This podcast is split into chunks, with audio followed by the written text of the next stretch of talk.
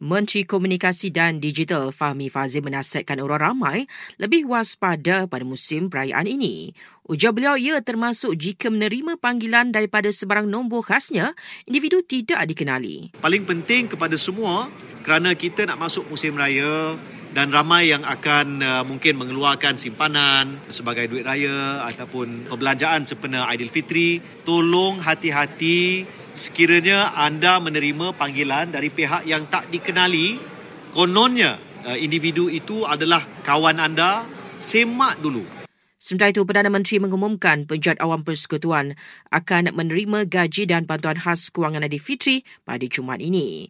Baran Bantuan Khas Kewangan Aidilfitri BKKA kepada golongan SASA juga akan dibuat pada Jumaat ini bagi membantu rakyat membuat persiapan menyambut Aidilfitri. Ia melibatkan pesawah, pekebun kecil getah, nelayan dan petugas sukarelawan beruniform.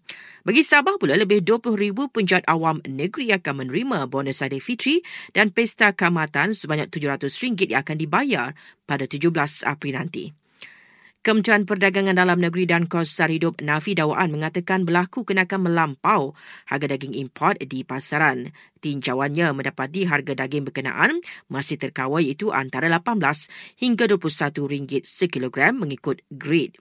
KPDN juga menjelaskan pihaknya tidak mengawal harga daging lembu tempatan namun ia stabil sejak November lalu sekitar RM37 sekilogram.